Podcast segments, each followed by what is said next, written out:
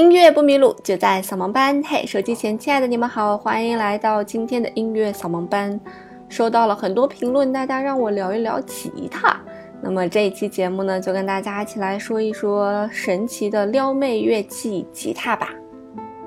好像大多数的男生都幻想过自己抱着吉他坐在草坪上边弹边唱，目的呢不是喜欢音乐，而是为了撩妹。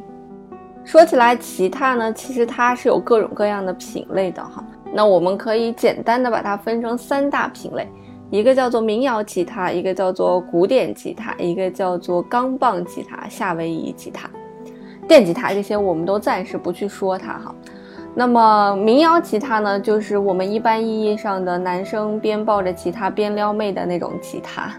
就是弹和声然后唱歌的这种吉他。那么古典吉他呢？这个它的演奏方式和琴的一些构造呢，和民谣吉他其实是略有不同的。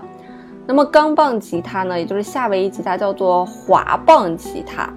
这种吉他的演奏方法和整个琴的这个样子，哈，和我们平常的吉他都不一样。那我们大多数人口中所谓的吉他，应该就是我们说的这个，呃，民谣吉他了。那么民谣吉他的弦儿呢，有三根是钢弦儿，而我们的古典吉他的那三根弦儿呢是尼龙弦儿，所以古典吉他的声音听起来会柔和一些。那么古典吉他呢，也是以演奏古典乐曲为主，基本上没有说为歌曲去弹唱伴奏的。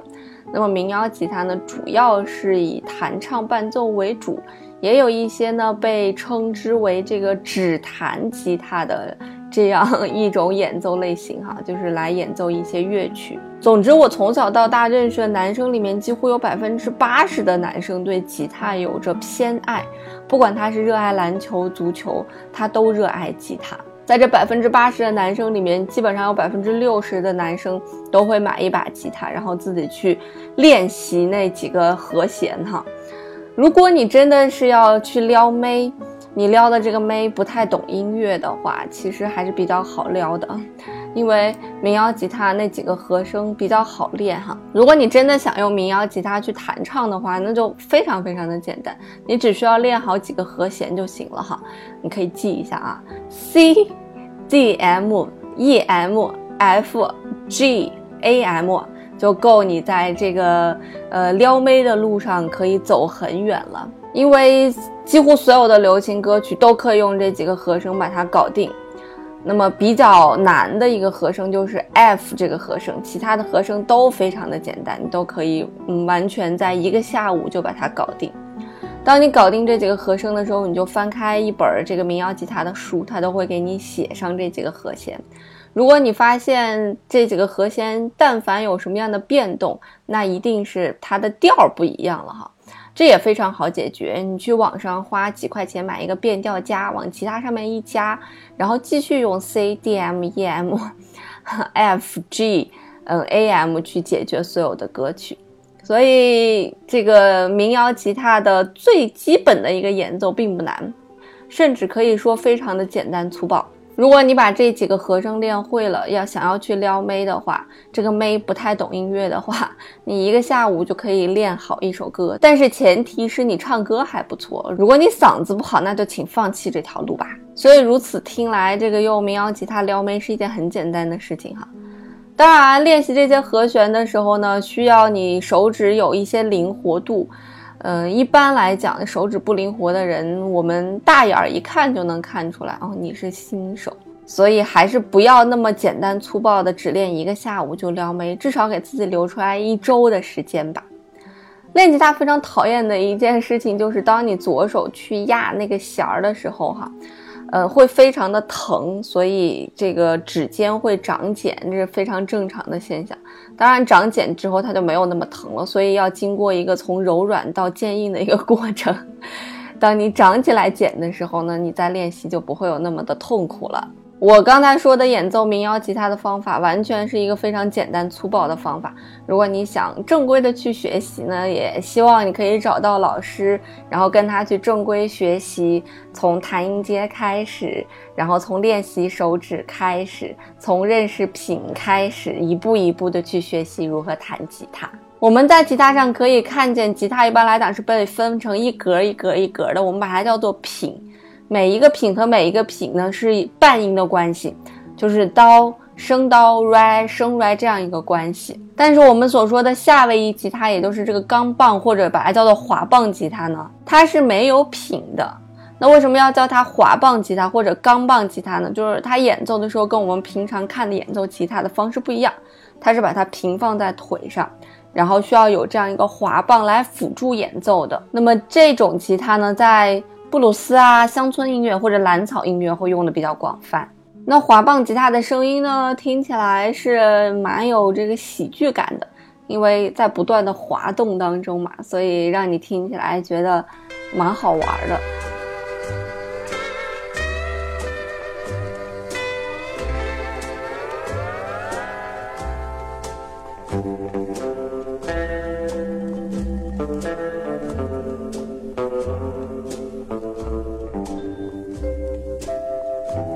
那么还有一种吉他呢，叫做古典吉他啊。学习这种吉他真的是要，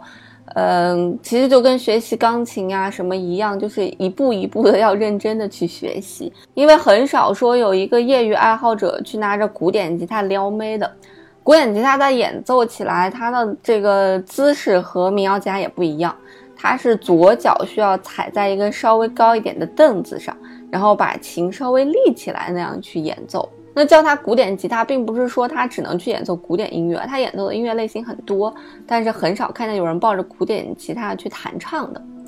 那么古典吉他和这个民谣吉他，除了弦儿，呃，一个是钢弦，一个是尼龙弦之外啊，我个人在弹的时候觉得，这个古典吉他弦儿和这个后面这个琴颈的距离啊，要比民谣吉他要宽一点。不要看它就宽了那么一咪咪的距离，但是在压起品来呢。嗯，这个古典吉他在压起来就有一点费劲儿了，尤其是在压和声的时候，有的时候我们可能需要一个左手的一个手指去压很多很多品，或者有的时候在吉他当中有一个叫做大横按的东西，就是咵一下把六根弦全部都压下去，就这个时候你就会感觉到它的困难在哪儿了，因因为它的距离比较大，所以就比较困难。在咱们中国呢，有一个非常有名的女性古典吉他演奏家，叫做杨雪飞，大家可以去听听她所演奏的乐曲。那么在吉他的演奏法上呢，据说在历史上有着不同的流派，有指头派和指甲派。指头派呢，就是不留指甲，用指尖的肉来拨弦；那么指甲派呢，就是纯粹用指甲拨弦。那经过几代演奏家的这个变革呢，现在就变成了。指头加指甲的混合派，那么这种指甲兼指头派的优点，可以让音色变化更丰富。吉他和钢琴它的一个极大的不同是，钢琴是有不同的音区的啊，比方说这个刀会比那个刀要高高一个八度，那么在整个琴面上呢，这个高度的刀和那个高度的刀它只有一个，但是吉他不是这样子的。啊，吉他的这个咪，有的时候这个咪可能在一条弦的空弦上面，有的时候这个咪呢可能在另外一条弦，你需要压到极品。那有的时候呢，可能在靠近琴头的地方，你压下去是咪，那么靠近这个我们琴身的地方呢，还有的地方也是咪。所以在一把吉他上面，同样音高的音，它不止只有一个。具体有几个我好像没有研究过，反正是不止一个。我刚开始在弹吉他的时候，我觉得那既然音高都一样，那就是一样的喽。但其实并不是这样子的，就是它尽管音高一样，但是你在不同的把位上去演奏的时候，它的声音的特点是不一样的。可能靠近琴头的时候，那个音是饱满一些。那靠近琴身的音呢，它的这个音的质量会温柔一些。我们在演奏任何乐器的时候，其实都会讲究音色这个东西哈。那也就是因为有音色，所以才有不同的乐器，它的价位是不同的。为什么会有乐器的价位不同呢？就是因为嗯，不同的乐器的制造商制造出来的琴的音色不同呢，在演奏的时候也会有不同。当然，这个东西是双面的。如果琴的音色非常好，演奏者的自身素质很差，其实也是演奏不出来那个音色的最透亮的感觉的。那如果演奏者的素质很好，但是琴又跟不上，那也可能会造成演奏不出来最完美的音色和音质。所以这两个东西是相辅相成的。所以很多人都讲说，演奏者和乐器其实是融为一体的哈。好的乐器是对演奏者的一种加持，那好的演奏者也是对好的乐器的一种加持。所以说，为什么那么多的电子的乐器无法取代呃我们古老的这种乐器呢？比方说电钢这种东西，就永远永远不可能取代钢琴，就是因为它们的发音的原理不一样。所以它的很多音色的感觉是做不出来的，人工的还是要比机械的好很多。就像很多人问我说，人工智能写歌能不能代替人？也有网上讲说，现在有人工智能去写小说嘛。所以有人讲说，人工智能写小说可以代替匠人，但是代替不了曹雪芹，是一样的道理哈。所以为什么有一些说学古典的会有的时候会瞧不起玩流行的呢？就是因为很多时候业余你在去玩音乐的时候，你可能更多的是图开心哈，你不会去追求里面的一种细节的体验。